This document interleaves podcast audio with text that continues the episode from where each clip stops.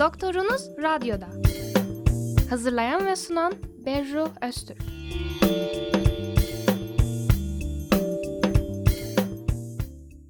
Trakya Üniversitesi Radyosu, Radyo Güne Bakan 106.2 frekanstasınız. Ben Doktorunuz Radyo'da programı yapımcısı ve sunucusu Berru Öztürk. Bize ulaşmak isterseniz e-posta adresimiz radyogünebakan.trakya.edu.tr Türkçe harfler kullanmadan radyogünebakan.trakya.edu.tr Programımızın bu bölümünde konumuz fizik tedavi ve rehabilitasyon. Konumuz ise Trakya Üniversitesi Tıp Fakültesi Fizik Tedavi ve Rehabilitasyon Anabilim Dalı Başkanı Profesör Doktor Nurettin Taştekin hocamız. Hocam hoş geldiniz Radyo Güne Bakan stüdyolarına. Hoş bulduk. Eminim ki sizi tanıyan, bilen birçok kişi var ama dinleyicilerimiz için rica etsem kendinizden bahseder misiniz? Ben yaklaşık 20 yıldır Trakya Üniversitesi Fiziksel Tıp ve Rehabilitasyon Anabilim Dalı'nda görev almaktayım. Asistanlığımdan sonrasında da akademik hayatıma burada devam ettim. Edirneli değilim ama 20 yıldan fazla Edirne'de olduğum için artık kendimi Edirneli gibi de görüyorum. Burada biz fizik tedavi kliniğinde 5 öğretim üyesi, 15 asistanla görev yapmaktayız. Bölgenin sadece Edirne'nin değil hem Trakya bölgesinin hem Marmara'nın birçok hastalık sorunlarıyla ilgili tedavi çözümleri üretmeye çalışıyoruz. Kliniğimiz poliklinik ve servis hizmeti olarak görev yapmakta. Çoğunlukla tabii ki üçüncü basamak hizmet veren bir hastanede çalıştığımız için üçüncü basamak hizmetlerle ilgili tedavi çözümleri üretiyoruz. Bunun yanı sıra üçüncü aşama dediğimiz yani hastalığın primer tedavisinden sonra fonksiyonel kayıpları yerine koymak için rehabilitasyon tedavileri veriyoruz. Fizik tedavi ve rehabilitasyon uzmanı olduğunu söylediniz. Peki bu uzmanlık alanı biraz açabilir misiniz? Evet, fizik tedavi uzmanlığı genel bir tanım yapacak olursak hastalıklar, sakatlıklar, travmalar ve yaşlanma ile ilgili süreçlerle gelişen fonksiyonel kayıpları yerine koymak üzere tanımlanmış bir branş. Bu branş içerisinde bizim kas iskelet sisteminin primer sorunlarıyla ilgilenmekle birlikte tüm branşlarla ilgili fonksiyonel kayıplardaki rehabilitasyon hizmetlerini veriyoruz. Bu branş içerisinde tabii ki herkes spesifik dallara ayrılabiliyor ama biz genel olarak öğretim üyeleri ve fizik tedavi uzmanları tüm branş hizmetlerini veriyoruz. Peki bölümün kapsadıklarından yola çıkarsak başvuran hasta kitlesini kimler oluşturuyor ve kimler başvurabilir? Hemen hemen her yaş grubunda hasta kabul ediyoruz biz. Tabii ki tanımda da söylediğim gibi özellikle yaşlı hasta grubu, belli bir yaşın üzerindeki hasta profili bizim en yoğun hastalık grubumuz. Travmaya sekonder hastalıklar ve nörolojik sorunları olan işte inme geçirmiş hastalar ikinci büyük grubumuz oluşturuyor. Çocuk rehabilitasyon hastaları da gene üçüncü grubumuzu oluşturuyor. Bunun yanı sıra dala spesifik mesela ortopedik rehabilitasyon yaptığımızda spor yaralanmalarındaki rehabilitasyonla ilgileniyoruz. İşte onkolojik rehabilitasyon, ürolojiyle ilgili sorunlar, kardiyak rehabilitasyon gibi sorunları branş içerisinde tedavi etmeye çalışıyoruz. Aslında çok geniş bir alanmış. Ben bu kadar açıkçası kapsayıcı olduğunu düşünmüyordum. Hani genellikle böyle şey diyoruz işte kolum burkuldu işte onu böyle geri kazanayım kasımı gibi düşünüyoruz. Ama gerçekten anlattığınız için söylüyorum çok geniş kapsamlı ve de çok farklı alanlara dağılabilen bir alanmış. Peki şöyle bir soruyla geleceğim. Anlattığınız şimdi bu hasta profilini düşünürsek şu an toplumda tehdit oluşturan ya da oluşturma riski olan hastalıklar neler diyeyim. Gerçi tehdit biraz iddialı bir cümle oldu ama belki sayısı artan, yükselişte olan hastalıklar. Şimdi şöyle iki gruba ayırmak lazım. Birincisi direkt kas iskelet sistemini ilgilendiren sorunlar. Buradaki ana faktör teknolojik gelişimler bizi hareketsizliğe itiyor. Hareketsiz veya sabit pozisyonda uzun süreli kalarak bir takım görevler, meslekler yapıyoruz ve bunlar da bizim postürümüzün bozulmasına, kas güçlerimizin zayıflanmasına ve fonksiyonel kayıplara sebep olabiliyor. Onun için bizim öncelikli olarak bu sorunları teleyecek işler yapmamız lazım. Yani hareketi artıracak veya en azından günlük hayatımızda vücudun normal kas tonusunu dengeleyecek, postürünü dengeleyecek şeylerle uğraşmamız lazım. Branş da bununla ilgili hizmet de veriyor zaten. İkincisi de bir hastalığa sekonder gelişen kayıpları ortadan kaldıracak sorunlara yapmak için hasta olduktan sonra mesela inmeli hastayı veya ameliyat edilmiş bir ortopedik ön çapraz bağ kopması, kırık sonrası rehabilitasyonda hastanın mümkün olduğu kadar genel durumu sabitlendikten sonra hemen fizik tedavi hekiminin görmesi lazım ki rehabilitasyona başlangıç aşamasından itibaren sağlıklı başlayalım. Çoğu zaman bizim hastanemizin kapasitesi çok yüksek aslında 60 rehabilitasyon yatağımız var. Bu Türkiye'deki diğer üniversite hastaneleri ve devlet hastaneleri karşılaştırıldığı zaman çok yüksek bir rakam. Ama biz gene de yatak ihtiyacı duyuyoruz çünkü bölgeye hizmet ediyoruz. İstanbul'dan, Çanakkale'den, Tekirdağ'dan hastalarımız var ve hepsine işte belli bir sıra içerisinde adaletli davranarak rehabilite etmeye çalışıyoruz. Ama tabii ki hizmet için daha fazla, daha büyük alanlara da ihtiyacımız var. Bu da zaman içerisinde herhalde halledilecek sorunlardır diye düşünüyorum. Peki şimdi sürekli şey olarak söyledik işte kas diyoruz, işte iskelet sistemi diyoruz. Bu hastalıklar için genel temel bir sebep var diyebilir miyiz? Mesela işte hareketsizlik ya da işte genetik faktörler gibi böyle ana başlıklar haline ayırabilir miyiz bunların temel Şimdi sebeplerini? şöyle tabii bunlar etiyolojik sebepler olarak tanımlanabilir. Biz en çok hareketsizlikten veya işte sağlıklı veya dengeli hareket yapamamaktan öncelikle bahsetmemiz gerekiyor. Genetik faktörler tabii burada yatsınamayacak derecede etkinliği olan bazı hastalıklar için etkileri var. Ama bizim onun da en azından kısmen üstesinden gelmemiz için hareket etmemiz gerekiyor. Beslenme şeklimize dikkat etmemiz gerekiyor. Yani toksik ürünlerden mümkün olduğu kadar kaçınmak lazım. Aslında toksik tanımını yapıldığı zaman yani herkesin bildiği işte Paracelsus'un bir lafı vardır. Önemli olan dozdur diye. Onun için bazı şeyleri standarttan çok çeşitlilikle yapmak lazım ve aldığımız, yediğimiz, içtiğimiz şeyleri de kontrol etmemiz lazım. Onun haricinde düzenli sigara gibi, alkol gibi vücuttaki dengeyi harap edecek şeyleri kontrollü almak veya tamamıyla hayattan çıkarmak lazım diye düşünüyorum. Peki hocam tanısını koyduğunuz ya da tedavi ettiğiniz böyle en farklı, zorlu bir hastalık var mıydı? Ya da şöyle de sorabilirim daha olumlu bir şekilde. Böyle hani tanık olduğunuz güzel bir başarı hikayesi. İşte hani bize geldiğinde şöyleydi. işte tedavisi bittiğinde şöyle oldu. Böyle çok bize de ilham vermişti. Şöyle işte azimli bir hastamız vardı. Tarzını anlatacağınız bir hikayeniz vardır mutlaka.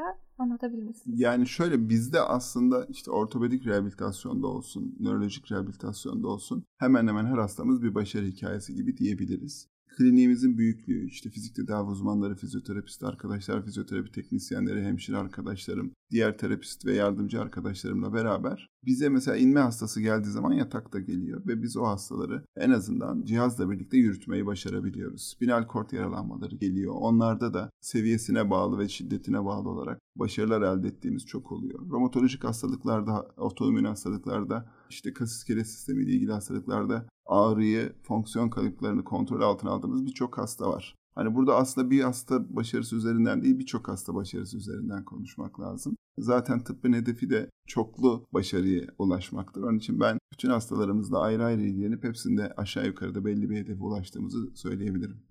O zaman şimdi kamu spotu niteliği taşıyan bir konuya gelmek istiyorum. Aslında siz bahsettiniz ilk başta biz üçüncü basamak bir sağlık kuruluşuyuz diye. Peki bu üçüncü basamak sağlık kuruluşu nedir ve kimler bu üçüncü basamak sağlık kuruluşuna gelmeli? Yani şimdi şöyle birisi diyelim ki düştü böyle bir bacağı burkuldu hemen bizim hastaneye mi gelmeli? Yoksa devlet hastanesine gitmesi de yeterli olur mu? Şöyle neticede biz bir eğitim kurumuyuz ve burada yetiştirdiğimiz asistanlar dördüncü yıllarının sonunda devlet hastanelerinde fizik tedavi uzmanı olarak görev yapıyorlar. Zamanı geri sardığınız zaman 3 ay önce bizim hastanemizde görev yapan bir hekim arkadaşın sonrasında mezun olduktan sonra aynı hizmeti devlet hastanesinde verdiğini söyleyebiliriz. Tabii ki hastanenin yapısal koşulları, büyüklüğü, cihazların çeşitliliği gibi faktörler üçüncü basamağa gelmeyi hastalarda bir talep oluşturuyorlar üçüncü basamağa gelmek için. Ama burada primer kas iskelet sistemi sorunlarında ve temel rehabilitasyonlarda ikinci basamaktaki arkadaşlarım çok güzel hizmetler veriyorlar ve hastaları çok güzel yönlendirebiliyorlar. Birazcık da hastanın katılımıyla ilişkili bunlar.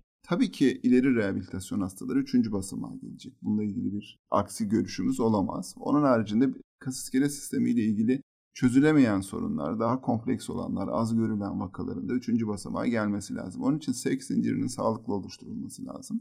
Seks zinciri konusunda sıkıntılar yaşadığımız zaman hastalar bizde birikebiliyorlar. Aslında bu birikim herkese olumsuz yansıyor. Onun için birikimi önlemek için ikinci basamaktaki hizmeti mümkün olduğu kadar zorlayıp daha sonrasında hekimin takdiriyle üçüncü basamağa gelmekte fayda var. Evet doğru söylüyorsunuz. Bu şekilde olduğu zaman gerçekten ihtiyacı olan üçüncü basamak hastası randevu bulamıyor, işte yer bulamıyor belki. Onun sağlığı gecikmiş oluyor. Böyle olunca biraz aslında başkasının hakkına da girmiş oluyoruz. Belki hani gelmeden önce bir üçüncü basamağı hani bir düşünmek de gerekiyor diye düşünüyorum. Bilincinde olmak gerekiyor diye düşünüyorum. Yeni soruma geçmeden önce radyosunu yeni açan dinleyicilerimiz için 106.2 frekansta Radyo Güne Bakan'dasınız. Doktorunuz Radyo'da programında konumuz fizik tedavi ve rehabilitasyon. Konuğumuz ise Trakya Üniversitesi Tıp Fakültesi Fizik Tedavi ve Rehabilitasyon Ana Bilim Dalı Başkanı Profesör Doktor Nurettin Taştekin hocamız. Devam ediyorum hocam ve yaklaşık 3 yıldır yakından takip ettiğimiz salgın konusuna geliyorum. Özellikle de bol eve kapanmalı bir Covid pandemisinden çıkıyoruz. Yani inşallah çıkmışızdır yani şu an yine bir maske var mı yok mu konuşmaları devam ediyor. Ama bugüne kadar tabii Covid hakkında birçok uzman kişi konuştu. İşte programlar yapıldı, haberler düzenlendi. Ama bizim de bir çorbada tuzumuz olsun diyorum ve bu Covid sonrası hasta profilinde değişim var mı? İşte veya şikayetlerde bir farklılık var mı? Bunu sormak istiyorum. Covid sürecinde hastaların hekime ulaşma sıkıntıları çok fazlaydı. Hastanelere gelmek istemediler. Böyle olduğu zaman bir hasta birikimi oldu. Bu bütün hastalık grupları için geçerli. Bizi de işte sürecin sonlandığı ifadesi Sağlık Bakanlığı tarafından kullanıldıktan sonra polikliniklerimizde çok ciddi yığılmalar, servislerimizde çok ciddi yığılmalar oldu. Bu hastaların hizmetlerini şimdi vermeye çalışıyoruz tabii. Ama Covid sürecinde bizim ortopedi branşı, nöroloji branşı ile birlikte gözlemlediğimiz şeyler var. Birincisi işte postür sorunları çok fazla. Çünkü herkes evde, yatar pozisyonda ya televizyon seyrettiler ya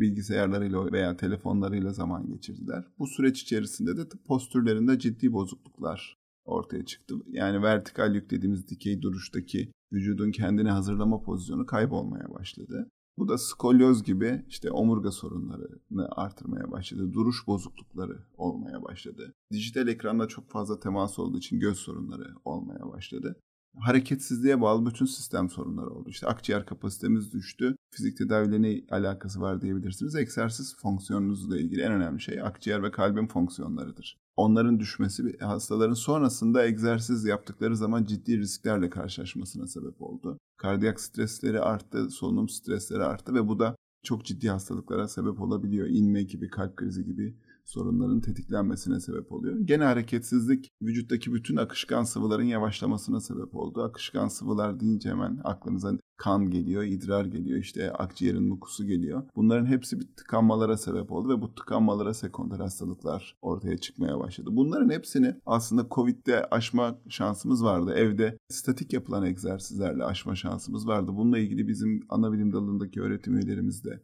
dijital ortamda birçok veri verdiler. Hareket etmemiz gerektiği konusunda uyarılarda bulundular. Çoğu insanlar buna aslında birazcık tembellik üzerine devam ettiler. Ama uyan arkadaşlarımız, uyan insanlar, uyan tanıdıklarımız da var. Bu sorunu çözmemiz lazım ama yüklenmenin birden yapılmaması lazım. Yani egzersiz yapmamız lazım ama kontrollü bir şekilde artırarak zaman içerisinde normal en üst kapasitemize çıkmamız lazım. Bunu bir an önce yaz aylarındaki bu sıcaklarda da bertaraf edemeyiz. Tabii 35 derecede egzersiz yapmak mümkün değil. Bunun da bir takım riskleri var. Zaman içerisinde yavaş yavaş artılarak, egzersiz süresi yavaş yavaş artılarak bunlar yoluna konulabilir diye düşünüyorum. Umarım ben de öyle düşünüyorum. Bir an önce bu hareketliliğe alışırız diye umuyorum. Çünkü biz de evlerdeydik. Biz de ekran başında izliyorduk derslerimizi. İşte ya masadayız ya koltuktayız. O hareketsizlik cidden çok kısıtladı hepimizi. Aslında biraz da böyle şey de oldu bence. Böyle bir algılamada da mı sorun yaşadık artık? bilişsel olarak da gerilemişiz gibi sanki. Çünkü egzersizin bir yandan aslında konsantrasyona da çok olumlu etkisi var diye biliyorum. Bu sayede asır yazla gelmişken, şu an hani okullarda tatilken bu hareketlerimizi geri kazanalım diyorum buradan. E sona yaklaşırken hocam şimdi bölümün dinamiğinde olan hareketten bahsettik sürekli. Zaten hani bölümün amacı zaten o insanlara hareketlilik kazanmak, kas iskelet sistemini tekrardan o eski fonksiyonel durumuna getirmek diye konuşuyoruz. Peki bunun için hasta olmadan önce sağlıklıyken yapmamız gerekenler işte önerileriniz neler diye büyük bir başlık açayım. Evet şimdi fonksiyonel tıp diye son zamanlarda konuşulan tanımlamalar var. Aslında bu fizik tedavi ve rehabilitasyon içinde her zaman vardı. Yani biz kas iskelet sistemi uzmanı olarak yıllardır şu an fonksiyonel tıp diye tanımlanan şeyleri yıllardır konuşuyoruz, söylüyoruz. Bizim birçok parametreye dikkat etmemiz lazım. Yani günü 24 saat olarak tanımlarsak, bundan birkaç yıl önce biliyorsunuz vücut ritminin doğasında saatler içerisinde nelerin arttığı, nelerin azaldığına dair bir Nobel Tıp Ödülü verildi. Aslında bu onu hep incelemek lazım. Sanırım 2018 veya 2017'dir. Oradaki ritme uymamız lazım. Yani bizim işte ne zaman uyumamız, ne zaman uyanmamız, ne zaman doğru beslenmeyi yapmamız, ne zaman egzersiz yapmamız orada açık açık tespit edilmiş bir veri. Yani bizim sabahleyin vakitli kalkmamız lazım. Günde 6-8 saatlik bir uyku uyumamız gerekiyor. Sonrasında işte sabahleyin uyandıktan sonra vücudu germe egzersizleri veya çok hafif aerobik egzersize güne hazırlayabilirsiniz. Hafif sağlıklı bir kahvaltıyla bunu organize edebilirsiniz ki bu kilo dengesi için önemlidir. Öğünler arası vakitlerin dengelenmesi ve kalori hesapları tabii diyetisyenlerin ve endokrin uzmanlarının işi onlara çok fazla girmeyeceğim ama bunların bir dengede olması gerektiğini bilmemiz lazım. Onun haricinde mesai saatleri sonrasında da gene vücudu hafif harekete geçirecek egzersizler, gene aerobik yani yürüme üzerine kurulacak egzersizler ve esneme egzersizleri kıymetli olabilir. Egzersizin uygun ortamlarda yapılması lazım. İşte 14-18 derece hatta 20 dereceye kadar olan ortamlarda iyi havalandırılmış ortamlarda egzersiz yapılması gerekir. Özellikle primer hastalığı olan kardiyak dolaşım sıkıntıları olan hastaların sabah erken saatlerde egzersiz yapması bazı tehlikeleri de olabiliyor. Onun için sağlıklı insanlara sabah egzersizlerinin çok yoğun olmadığı sürece yapmalarını tavsiye ediyoruz ama genellikle akşam 4'ten sonraki sıcaklığın da uygun olduğu saatlerde egzersiz yapmanın daha faydalı olduğunu söyleyebiliyoruz. Bu konuyla ilgili son dönemlerdeki çalışmalarda akşam 4 ile 10 arasında egzersiz ritmiyle ilgili birçok çalışma var. Doğruyu zaman içerisinde, tam doğruyu belki zaman içerisinde göreceğiz. Onu da medyadan muhakkak paylaşılacaktır veya bize gelen hastalara anlatacağız. Bunlara dikkat etmek lazım. Beslenme çok önemli bir faktör. Genetik risk faktörleriniz varsa ailesel olarak bir takım hastalıkları, aileden gelebilecek hastalıkları biliyorsanız bunlar için muhakkak hekime başvurma konusunda zaman kaybetmemeniz lazım. Çünkü genetik faktörlerle bunların laboratuvar çalışmaları yapılarak olası tanılar önceden konulabilir ve önlemler alınabilir. En azından gelişiminin sert olmasını engelleyebiliriz. Bu konuda dikkat etmek lazım. Genel olarak söyleyebileceklerim kaba hatlarıyla bunlar. Yani günlük yaşam aktivitelerini denge içerisinde kurmamız lazım ve bu dengeyi sürekli devam ettirmemiz lazım. Hocam sürekli spordan bahsediyoruz, hareketten bahsediyoruz. Peki bu sporu yaparken sadece yürüyüşe çıkarken bile kıyafetimiz önemli mi ya da ayakkabı tercihimiz önemli mi? de böyle sorayım. Şimdi şöyle, sağlıklı spor yapmak istiyorsak vücudun cildinin de sağlıklı nefes alması lazım. Nefes alan kıyafetler giymemiz lazım. Tenimize temas eden şeyler, petrokimyasal ürünlerden yapılmış ürünler oluyor çoğu zaman. Pamuklu ürünleri tercih etmek lazım ki o nem döngüsünü sağlıklı sağlayabilsin. Onun haricinde ayakkabı çok önemli. Bunu vurgulamak lazım. Ayakkabı aslında bir insanın vücudundaki yere temas eden temel nokta ayak ve siz onu giydiriyorsunuz ayakkabıyla. Bunu sağlıklı yapmazsanız alt ekstremitede ve omurgaya kadar yansıyan kısımlarda dizilim sorunları olabilir. Dizilim sorunlarını açayım biraz. Eğer biz işte ayak bileği, diz, kalça ve omurgayı sağlıklı bir sırada dizemezsek, kaymalar, sapmalar, açılanmalar olursa buralarda çevre dokulardaki kaslar, eklemler, bağlar, belki belki kemik de ağrı oluşturabilecek sorunlarla karşılaşabiliriz. Onun için yere sağlıklı basmamız lazım. Yere bastığımız zaman yükü absorbe eden, yükü nötralize eden bir sağlıklı ayakkabı tabanı olan bir ayakkabı almamız lazım. Gene kıyafette söylediğimiz şey gibi ayakkabının tekstili çok iyi olması lazım. Ayakkabının tekstili çok iyi değilse ayağın nefes almasına sorun yaratabilir. Bu sorun yaratma ayakkabının ve ayağın kokusuyla beraber tırnağın da sağlıklı bir şekilde olmamasına sebep olabilir. Spor ayakkabısı alırken siz e, ne tip bir spor ayakkabısı alacaksanız ayakkabıların üzerinde zaten günlük ayakkabı, yürüyüş ayakkabısı, koşu ayakkabısı, outdoor dediğimiz yani ekstrem sporlarda yapacağınız ayakkabılar gibi farklı alternatifler vardır. Siz o ayakkabıyı niçin kullanacaksanız ona uygun ayakkabı almanızda fayda vardır. Mesela outdoor ayakkabı alıp günlük yaşam için kullandığınız zaman ayağınıza ayrı bir stres oluşturursunuz. Ayakkabı numaranız, ayakkabı denemeden ayakkabı alınmaz. Kontrollü numara almanız lazım. İçinde çok hafif kayabilecek kadar ufak bir boşluk olacak bir büyüklükte olması lazım. Ayağı bileği özellikle iyi sarması lazım ki ayağın e, kayma hareketlerini sağlıklı yapabilsin. Aşırı kaymalara engel olabilsin. İşte arkları var ayakların iç ark, dış ark ve ön ark diye. Burada ayağa temas eden yerlerdeki dengeyi sağlayabilecek uygun bir tabanlığın olması lazım. Velhasıl ayakkabı çok önemli bir faktör. Bizim belki de alırken kıyafet olarak veya işte enstrüman olarak alırken en çok dikkat etmemiz gereken şey iyi bir ayakkabı almak. Çünkü bütün gün ayağınızda. Çalışıyorsanız 8-10 saat en az ayağınızda bulunan ayakkabının çok fonksiyonel özellikleri olan, kaliteli tekstili veya derisi olan ayakkabılar olmasında fayda var. O zaman ayakkabıya yatırım yapalım diyebilir miyiz? Yatırım demeyelim de düzgün bir şeyler tamam. almak lazım. Sorduğum soruya böyle küçük bir parantez açarak yazı özel yapmamız gereken şeyler var mı diye sorayım ama zaten bol hareketten, bol yürüyüşten bahsettik. Evet. Yazı özelde o zaman belki şey diyebiliriz. Hani bu havaların sıcaklığından kendinizi fazla yormayın, işte düşüp bayılmayın diyebiliriz belki. Yüzmeyi önerebiliriz belki hastalarımıza. Şimdi sıcaklık artışı otomatikman kalbin ritmini artırıyor. Bütün metabolizmanın artmasına sebep olabiliyor. Bu da metabolizmanın artması vücuda yeni bir risk ortaya koyuyor. Onun haricinde ciltte sorunlar yaratabiliyor. D vitamini organizasyonu için tabii ki sağlıklı bir şekilde güneşlenmemiz lazım ama bunun belli saatlerde olması lazım. Sürekli Sağlık Bakanlığı'nın ve hekimlerin bireysel olarak da uyardıkları şey işte saat 11 ile 4 arası mümkün olduğu kadar direkt güneş teması almayın. Cildin yaşlanması veya pigmentasyon artışı ile ilgili daha sonrasında daha ciddi hastalıklarla karşılaşma riskimiz var sürekli güneş altında kalırsak. Bunlara dikkat etmek lazım. Yani yapacağımız şeyin ne zaman, nerede, nasıl yapacağımız konusunda da genel kurallara uymak lazım diye düşünüyorum. Aslında yazı veya kışı çok farklılığı yok. Yazın çok hareket edip kışın yatmak gibi bir insanın doğasında olan bir şey yok.